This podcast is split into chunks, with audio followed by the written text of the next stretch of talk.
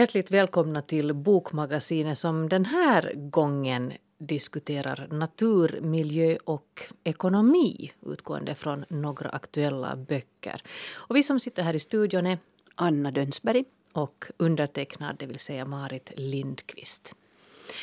Jag tänkte göra ett litet sånt tankeexperiment till att börja med. För att om jag säger 9-11 så tror jag att de flesta av oss genast kommer att tänka på 11 september-attackerna mot World Trade Center-tornen i New York 2011. Men om jag säger 11.3.11 så undrar jag om ni där hemma reagerar och undrar vad, vad pratar hon om? Anna Dönsberg, vad avser vi med 11.3.11? 11.3.11 är den dagen då vi fick veta om att det finns ett sånt område i Japan som heter Fukushima.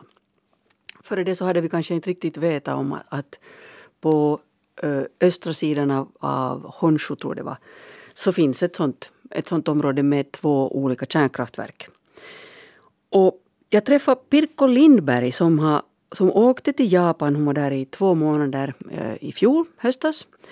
Och hon har kommit hem och skrivit en bok som heter Fukushima för evigt. Och det här för evigt anspelar inte på att hon tyckte att det var så jättefint där utan att Fukushima är numera ett problem som inte kommer att försvinna.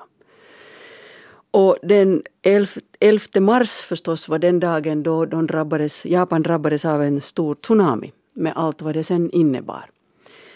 Jag träffade Pirko Pirkko Lindberg för ett samtal kring den här boken och, och, och vad Japans exempel skulle kunna betyda för oss. No, det hände ju en sån där enorm tsunami ganska långt borta från eh, Honshu, alltså den där stora huvudöns, ehm, vad blir det, östra sida. Och det var ju en platta som sköts in under en annan av de här plattorna och hela Japan knuffades flera centimeter österut mot Sibirien, att det var en sån där alla tiders jätte tsunami-grej. Och då, då det där så kom den här vågen ju rullande in över land och, och drabbade det här kärnkraftverket Fukushima, ettan, Daiichi. Det finns också en tvåa, Daini, och det där tvåan klarade sig sen på något sätt oskadd, ganska oskadd, medan den där ettan då fick... Det blev tre härdsmältor och sen hade de sådana här um, utbrända Eh, bränslestavar som innehöll plutonium så hade de högt uppe i var det nu, fjärde våningen i bassäng, bassäng och där blev det stora skador på, på det där taket och så vidare. Så att det var det, nästan det allra värsta av allting var ju den där, var de där bränslestavarna med stort innehåll av plutonium. Men de här härdsmältorna var ju också sådana då att de försvann de här de här eh, själva mm, reaktorhjärtanen liksom ner i marken och ingen vet vad de är överhuvudtaget. Man vet att de är nu någonstans där att eh, kokhetan, kokheta, mer än kokheta förstås fortfarande, långa, långa tider framåt, så att det ska hela tiden kylas, kylas, kylas, kylas och, och så går det av det här kylvattnet eh, upp i luften så många och sen har det ju släppt ut hela tiden i havet också. Och sen fyllt en massa, massa behållare som delvis då har med det här vattnet som delvis då har spruckit och gått upp i sömmarna och så har det läckt hit och läckt dit och nu var det ju för en alldeles kort tid sedan så var det igen ett större läckage där. Så att det är egentligen en sån här eh, super, super olycka men att det var, gick ändå inte så illa som det kunde ha gått utan eh, de, de lyckades liksom begränsa det hela genom att det fanns 50 stycken såna här tappra personer som blev kvar där och gjorde vad de kunde. Och de kallas de 50 modiga i skyddskläder då i, dess, i dessa fruktansvärda omständigheter. Sen var det ju efterskalv på efterskalv på efterskalv. Och nu när jag var där i, i, Japan så upplevde jag ju hur många jordbävningar som helst och en var ganska kraftig till och med. Att, att det liksom fortfarande kan man säga att det, det är efterskalv. Och då sade man att då stäng, stänger Japan sina 54 kärnkraftverk. Hur, vet du, hur är det med det beslutet nu? Det beslutet har ju, med den här regeringen som, som nu finns där med den här premiärminister AB i spetsen, så vill de ju nu öppna, öppna de första kärnkraftverken i Sendai. Och det är nere på äh, Kyushuön och nära en, en aktiv vulkan. och nära Japanska havet, ditåt, Japanska sjön ditåt Kina till. Men att allting är ju jordbävningsområde i Japan. Det finns ju inte en enda fläck i det landet som, inte, som skulle vara helt stabil. Så att det, människor som jag talar med säger att det är höjden av vansinne att inte ha lärt någon läxa nu av det här som hände.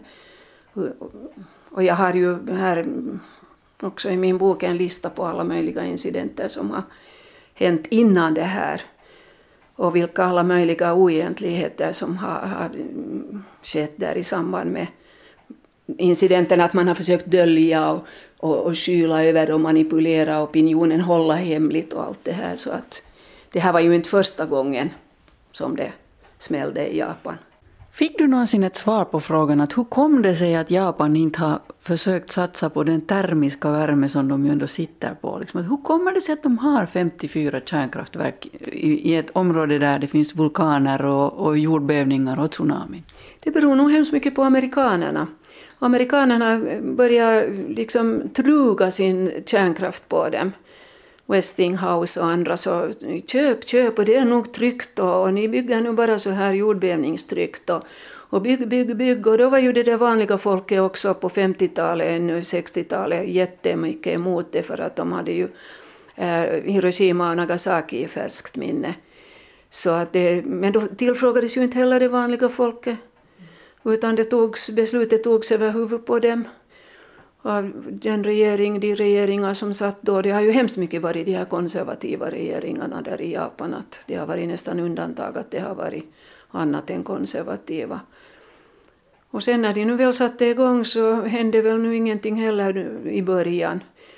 Utan det, det gick ju rätt så bra men sen började ju de där incidenterna hända alla möjliga incidenter och då, då var ju folk nog kritiska. Till och med 90 när jag var där så fanns det ju en sån där motståndsrörelse.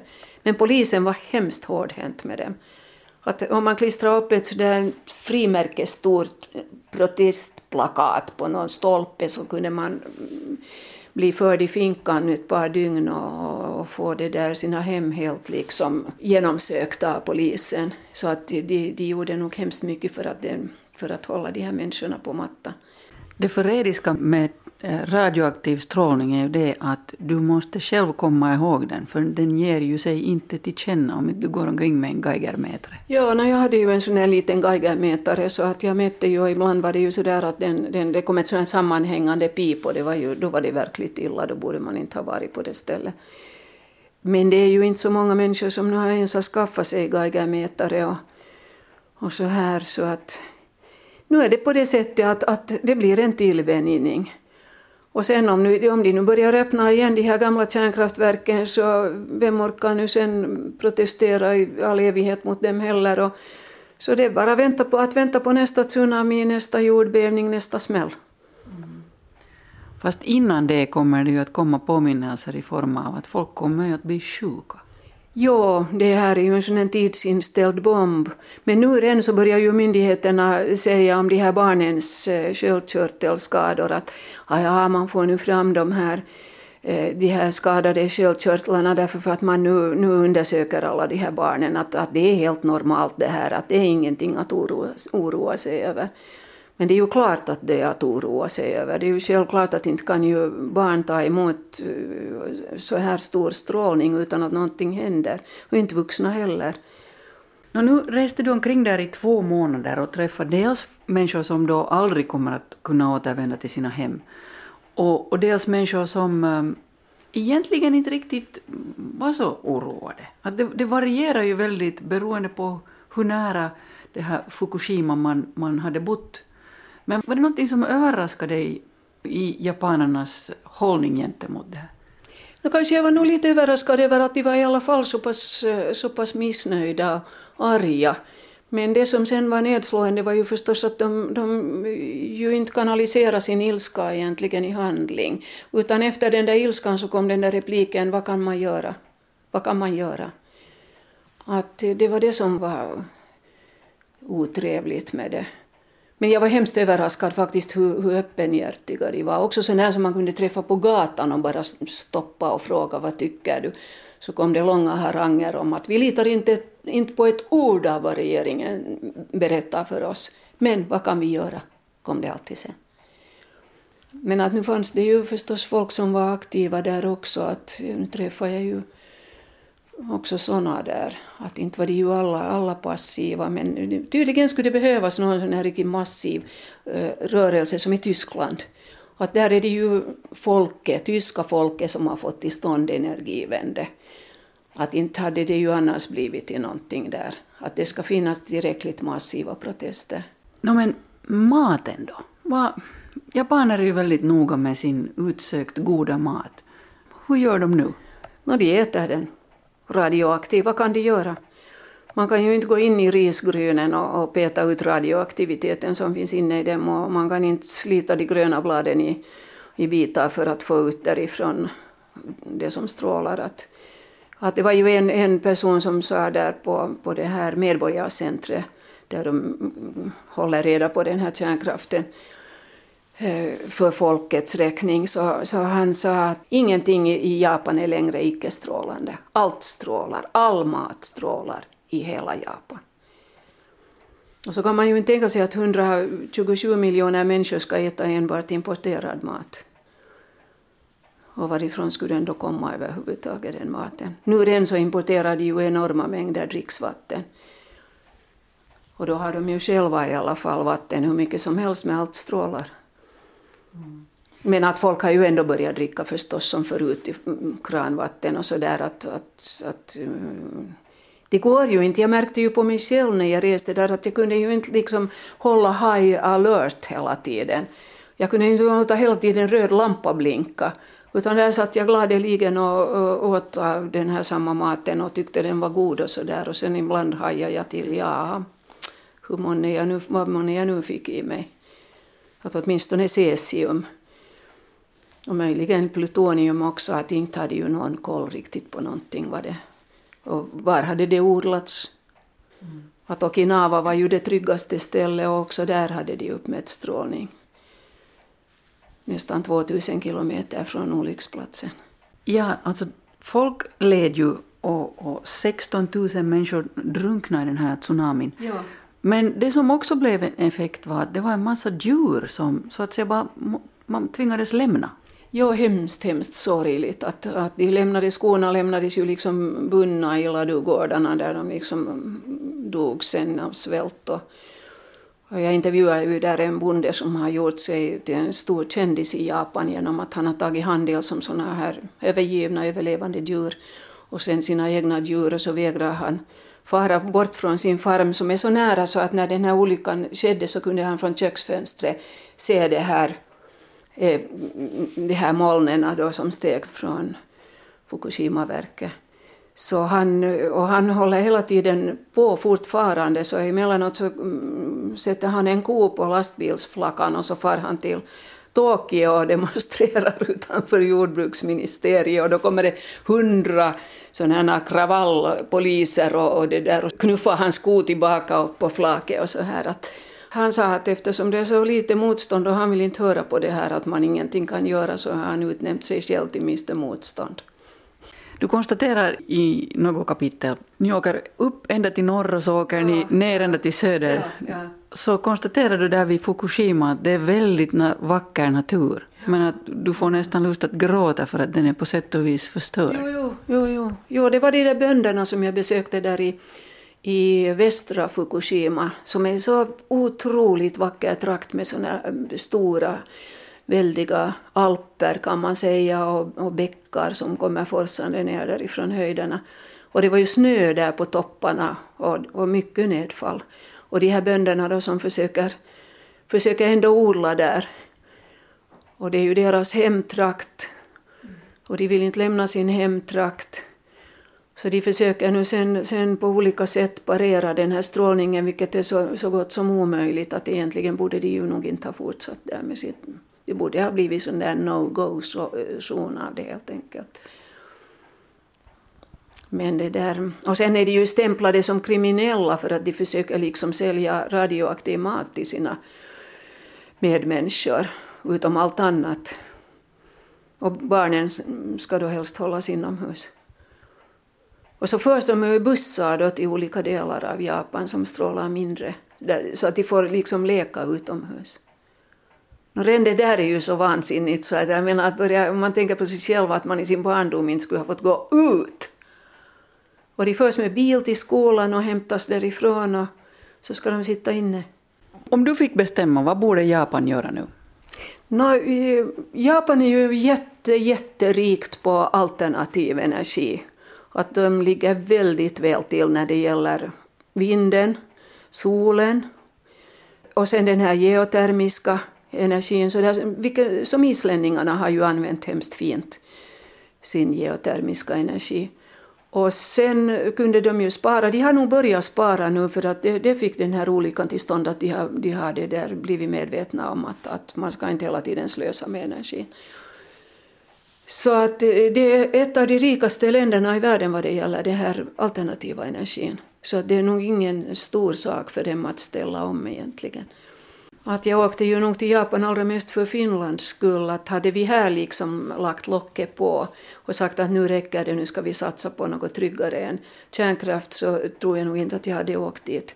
Utan jag ville enkom för den skull åka dit för att varna. Det här, vad händer ett i-land, industriland, när det smäller? Att när det smällde i Tjernobyl så kan man ju inte riktigt... Det, det är inte riktigt jämförbart kanske ändå. Men eh, vad händer då att, att få läsaren att tänka att, att det här som händer i Japan kan hända här? No, vad tycker du Finland borde göra? No, nu är vi ju också rika på alternativ eh, energi, bara vi, bara vi tar den till oss. Att inte vi ju mm, liksom någon sorts undantag från det där. Att, men här finns ju ett aktivt motstånd mot vindkraft. Varifrån nu det kommer sen det där vet jag nu inte riktigt. Jag kan inte förstå det.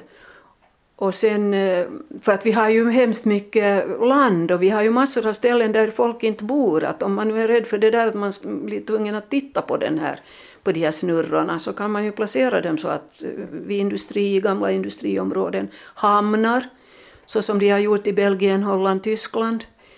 Och sen eh, solen mm, tycker jag blir bara hetare och hetare att nu när jag var i december och firade jul i Hangö och gick till vinterbadet så märkte jag att solen värmde där på den där lilla verandan. På julafton. Så att vad är det som händer med solen, att inte kallnar den åtminstone. Så att jag tror att vi har stora möjligheter också med sol, solkraft här i Finland. Och spara. Att vi har ju uppmuntrats till slöseri alla dessa år. Att vi är, vi är ju alldeles i världstoppen när det gäller det här energislöseriet. Nummer tre eller någonting sånt. Du har läst igenom ditt försäkringsbrev. Ja. Och där har du märkt någonting finstilt. Ja, det står inte, gäller inte vid atomolycka. Så att om det nu smäller här i, i det där, ska vi säga nu Rosatoms underbara kärnkraftverk sen när det en dag finns där i Pyhäjoki, eller, eller ska vi säga Olkiluoto 3 som är världens största enskilda kärnkraftverk och som ska bli helt digitaliserat, vilket är synnerligen riskabelt. Eh, eller om, var, det kan ju smälla vad som helst så det gäller inte vid, kärn, vid atomolycka så jag får stå själv för alla kostnader och mitt hem blir förstört så ingen betalar någonting för det. Mm. Att I Japan så betalar ju staten för dem som, som bodde där närmast. Men sen försöker de då få folk att flytta tillbaka till riskabelt nära ställen just för att slippa betala. Och vägrar man så då får man inte ja, längre ersättning? Ja, så får man själv betala igen, ja. ja. Så att det är nog ett sådant eh, varnande exempel på att man ska inte satsa på en så här riskabel energiform. Mm. Och i synnerhet inte efter de här stor, två stora olyckorna inom så här kort tid. Det är ju kort tid det handlar om. Fast vi nu för tiden tycker att, att det är lång tid om någonting har hänt för 25 eller 30 år sedan, men det är det ju faktiskt inte alls. Och ursprungligen hette det ju att, att det där det fanns en sån här kille som hette Rasmussen i USA och han sa då i början av den här kärnkraftseran att, att, det kommer, att man kan räkna med en stor olycka på vad det nu 10 eller 20 000 år. Och då har det ju hänt två stora olyckor alltså på så här kort tid. Och det här är ju inget, all, det, det är ju klart att det här inte var det sista i Fukushima. För att det, det kräver perfektion. Det är, en så här farlig energiproduktion kräver perfektion och vi är imperfekta. Men inte är vi perfekta vi människor. Vi gör misstag och vi är sömniga och vi är ouppmärksamma och, och det ena med det andra. Är det tryggt att åka till Japan? Ja, inte skulle jag nu säga alls att det är tryggt. Att inte, jag är så pass gammal redan att jag bryr mig inte om. Jag, min celldelning är ju långsam och så här. Ju yngre människa som åker dit så desto större är risken. Men dit ordnas det ju braskande turistfärder precis som förut också. Och inte ett ord naturligtvis i broschyrerna om, om vilken risk det innebär. Men du skulle inte rekommendera en barnfamilj att åka till Japan? Aldrig i livet. Aldrig, aldrig, aldrig en barnfamilj. Och inte ens unga människor. Så alltså Pirkko Lindberg om reportageboken Fukushima för evigt. Och orsaken att hon åkte dit var precis som hon sa, att hon vill poängtera att det är inte så lätt för ett i-land att klara sig om det sker en olycka. Här kan ju påminna om att vi har alltså då Olkiluoto 3 som TVO bygger i Lovisa. Det började byggas 2005 men det har inte ännu blivit färdigt. Och nu i december så godkände riksdagen att Fennovoima får bygga Finlands sjätte kärnkraftverk i Pyhäjoki. Med, och den som bygger är då ryska Rosatom. Marit, du har också läst Fukushima för evigt. Vad, vad tänkte du? Det var en omskakande läsning måste jag säga och jag fäste mig i synnerhet vid alla de här människorna som hon träffar för att det är ju väldigt många, hon hundratals som hon träffar och 40 av dem ungefär kommer till tals i den här boken. Och hur många vittnar om eh, den här japanska myndigheternas missriktade stolthet. Alltså att man väldigt sent kom ut med information av rädsla för att tappa ansikte inför det egna folket eller inför utlandet, who knows. Och att den information som folk sen fick var via Twitter. Mm. Och, men annars så var det liksom locket på. Och, och, och, att man också så sent som nu i december 2014 så, in, så stiftar man en lag alltså som eh, in, in, inskärper straffen för statsanställda och andra personer som läcker ut information om den här anläggningen. Ja, och att grävande journalistik är kriminellt ja, i den här frågan. Ja, absolut. Så det här tycker jag är liksom skrämmande faktiskt. Hur, hur man försöker mörka allt det här. Och, och sen också just då Pirkkos personliga berättelse om hur hon är i det här landskapet. Hon reser kors och tvärs med sin Geigermätare i väskan och så sitter hon där och, och äter algsoppa och plötsligt inser hon att åh, var har de skördat de här algerna? Eller hon dricker grönt te och så plötsligt att fastnar teet mm. i halsen och hon inser att oj då, vad, vad finns i de här bladen? Mm. Och sen när man inser då att liksom det här, de, den här anläggningen släpper ut 400 ton strålande vatten i Stilla havet per dygn för att man är tvungen att kyla ner den här anläggningen med, med kallt vatten. Och vad finns där i Stilla havet då?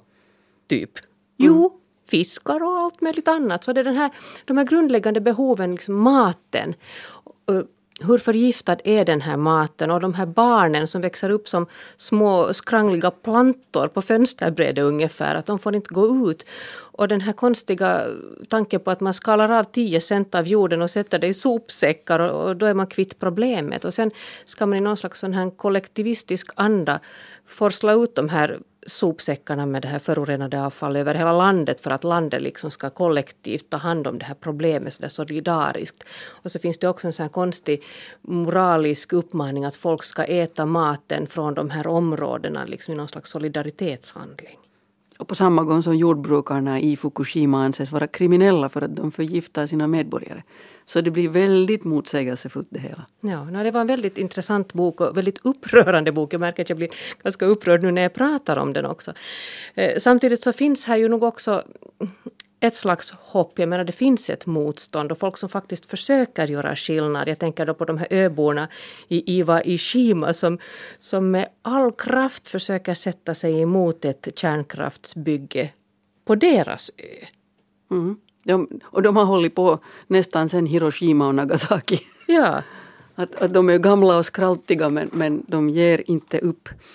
Det påminner mig om, om någonting som uh, Pirkko påminde mig om, det vill säga Kynnefjäll i Sverige. Säger det dig någonting? Nej, inte direkt måste jag medge.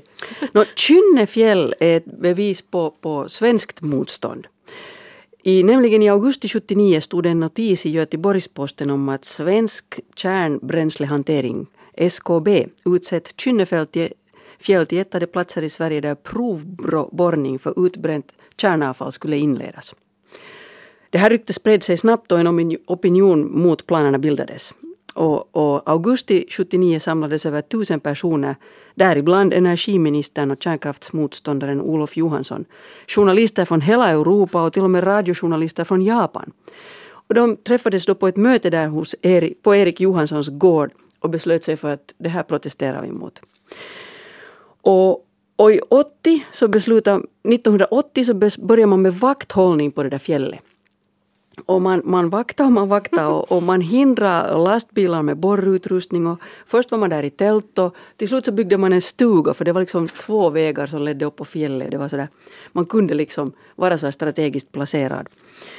Och, och slutresultatet blev alltså att i februari 2000 fick Rädda Kynnefjäll en skriftlig garanti mot ett förvar på Kynnefjäll. Och då upphörde de det med vakthållningen och den där vakthållningen blev alltså berömd världen runt och människor kom resandes långt ifrån, till och med från Australien för att delta i den här protestaktionen. Och i Guinness rekordbok står det att, att det var världens tidsmässigt längsta protestaktion. Vakthållningen mot atomsoporna pågick, pågick i totalt 19 år, 9 månader och 17 dagar. Det var imponerande måste jag säga. Ja men de lyckades och det, och det det här för mig på sätt och vis lite över till den andra boken vi tänkte tala om, det vill säga Naomi Kleins This changes everything. Det här ändrar allt. För där talar hon om att vi borde verkligen använda den här klimatförändringen som en, som en språngbräde till att förändra den ekonomiska politiken som förs i världen. Och hennes hopp står till det som hon kallar för blockadia. Det vill säga människor just som de här på Kynnefjället eller på den här ön i Japan. Folk som säger att nej, inte här. Och, och den här gången så säger de liksom inte nej till vindkraft eller något sånt här som ju är väldigt populärt i Finland. Utan de talar mot oljeindustrin och kärnkraftsindustrin. Och de talar mot det som de facto alltså förstör naturen bestående. För det är ju det de gör. Och Kleins mål med den här boken är ju faktiskt ingenting mindre än ett globalt avskaffande av vårt beroende av fossila bränslen, bränslen och en jämnare fördelning av världens tillgångar. Inte ett litet projekt hon har. Men, men hon, är, hon är alltså helt fenomenal. Hon är alltså en vänsterikon i, i USA. Och hon har i sina tidigare böcker också stängsel och öppningar, no logo och chockdoktriner. Så har hon lyckats ge en sån här pedagogisk helhetsbild av ett fenomen. Att när man läser hennes bok så tycker man att man förstår en process som det annars är väldigt svårt att få ögonen på. Och det hon beskriver i sin tredelade bok är dels det att, att, att det pågår en backlash mot det här med klimatförändring. Allt fler republikaner i USA tycker att, eller anser att den inte alls pågår eller åtminstone så har den ingenting att göra med mänsklig aktivitet. Och, och, det, och sen, finns det, sen finns det som här som sysslar med magiskt tänkande så att säga. Det finns de här geoingenjörerna som tänker att om vi om vi skickar ut lite heliumballonger med folie i atmosfären så, så kan de reflektera tillbaks de här solens strålar. Men då sitter vi då med två problem, det vill säga heliumballonger i atmosfären mm. och solens växthusgaserna. Sen finns det den andra grupper som föreslår att vi sprayar sulfat i atmosfären som blir då ett imiterat vulkanutbrott. Och den metoden har den nackdelen att stora områden vid ekvatorn de blir utan regn i flera år, vilket leder till svält för miljoner afrikaner. Och, och jag menar då sitter vi också med sulfat i, i, i atmosfären. Mm. Alltså, så hon skriver om de här stora globala frågorna men, men vad, är, vad är den vanliga människans ansvar eller möjligheter i det här sammanhanget? Alltså hon menar att möjligheterna är helt obegränsade. Jag skulle kunna förklara lite vidare ja. med att ta ett exempel från, jag hittade, som jag hittade på Youtube. Där sitter hon och diskuterar med Owen Jones i, i, i vad som, en serie som kallas Guardian Live. Owen Jones är en Guardian-kolumnist som beskriver sig som en fjärde generationens socialist. Och han ger en ganska rolig bild av vad Naomi Klein kan sägas vara. Hon är en vattenmelon.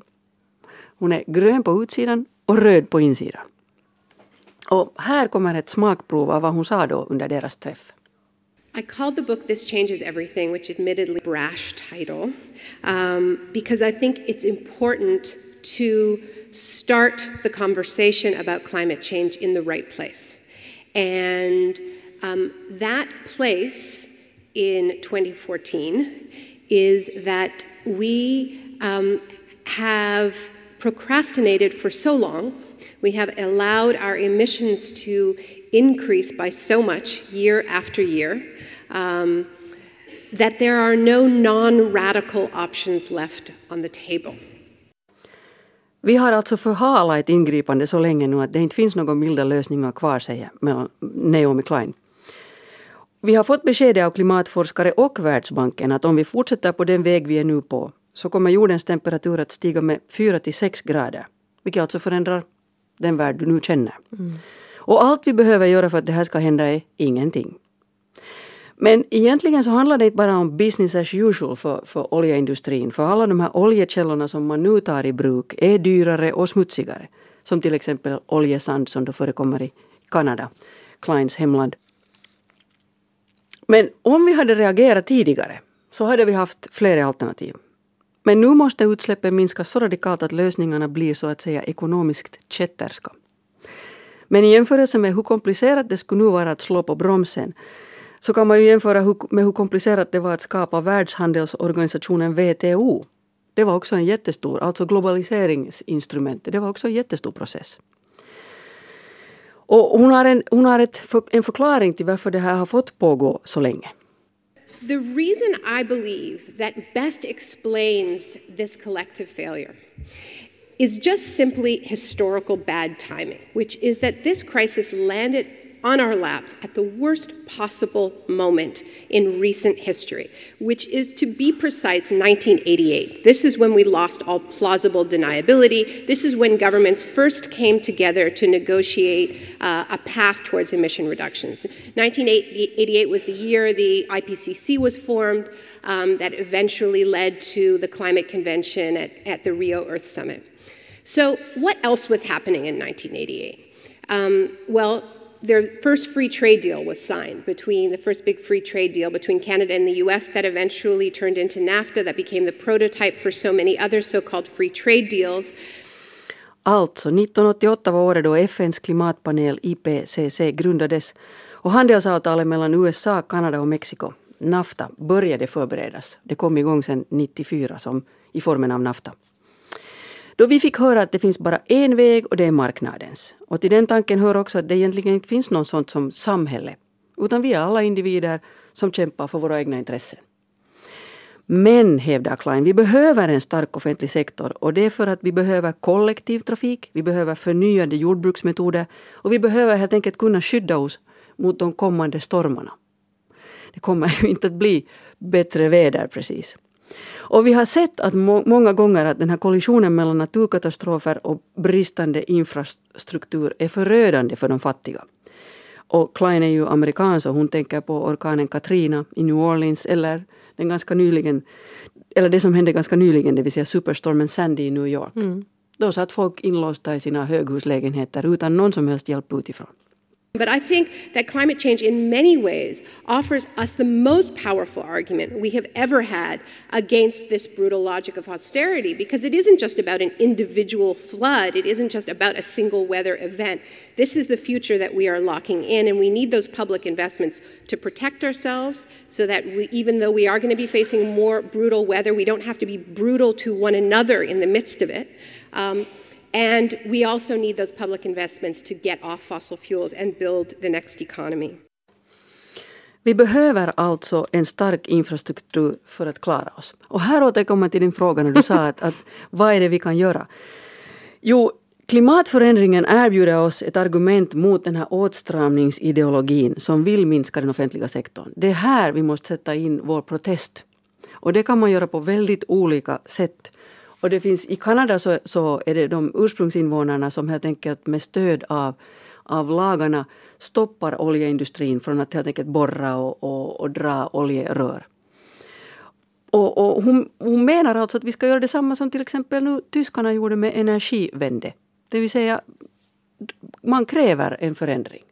Och då måste ju tillräckligt många människor anse att de har någon nytta av det. Men om alternativet är ett allas krig mot alla så skulle det ju kanske vara skäl för en var att lite lyssna på det här. För Klein beskriver i sin bok hur förmögna amerikaner redan erbjuds av försäkringsbolag att börja utrusta en egen armé inför de upplopp som oundvikligen kommer att förekomma när folk blir utan mat och husrum. Och under tiden så förväntar sig oljeindustrin nu att skattebetalarna ska träda till och städa upp efter olyckorna. Så är det. Till exempel mm. det här som hände nu i, i Mexiko, eller Mexikanska bukten. Men det borde vara så att den som smutsar är den som ska betala. Energibolagen borde nationaliseras, det anser till och med de konservativa. Hör och häpna. Enligt Klein så ligger en förstörd värld i marknadens intresse med en stor mängd av befolkningen redo att jobba för svältlön. De som förnekar klimatförändring gör det för att om den stämmer så skulle det ändra hela deras världsbild. För girighet är ju inte bra. Det skadar våra levnadsbetingelser. Men det pågår en motattack finansierad av fossilindustrin till att förneka den här förändringen. Det som jag sa, att fler och fler republikaner hävdar att det här finns inte alls. Mm. Men vi har ju inte så mycket att förlora med radikalare attityd för under de senaste två decennierna så har utsläppen ökat med 61 procent. Globalisering betyder att man jagar det billigaste av allting, arbete, energi och så vidare. Och när det, betyder, när det gäller energi så betyder det kol. Och kol är ju en förfärlig nedsmutsare. Så hon har ju inte några klara svar i sin bok. Men den viktigaste frågan är hur bygger man en motkraft? Vi måste få ihop tillräckligt många människor som har någonting att vinna på en kontrollerad och positiv övergång till ett hållbarare samhälle. Och det gäller faktiskt hela planeten.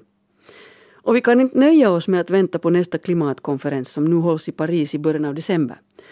Sannolikheten att världens länder uppgå, uppnår juridiskt och universellt bindande avtal om klimatet är ju inte så stor. Så att protestera på vilket sätt ni än hittar på, det är Naomi Kleins budskap i This changes everything. Naomi Kleins bok This changes everything finns tills vidare inte på svenska men antagligen utkommer den också på svenska inom kort. Eh, bokmagasinet nästa vecka kommer att fokusera på den internationella kvinnodagen. Vi har träffat Ebba Witt-Brattström och pratat om 70-talets feministiska litteratur. Vi som har hållit er sällskap idag heter Anna Dönsberg och Marit Lindqvist. Vi hörs igen om en vecka. Hej då!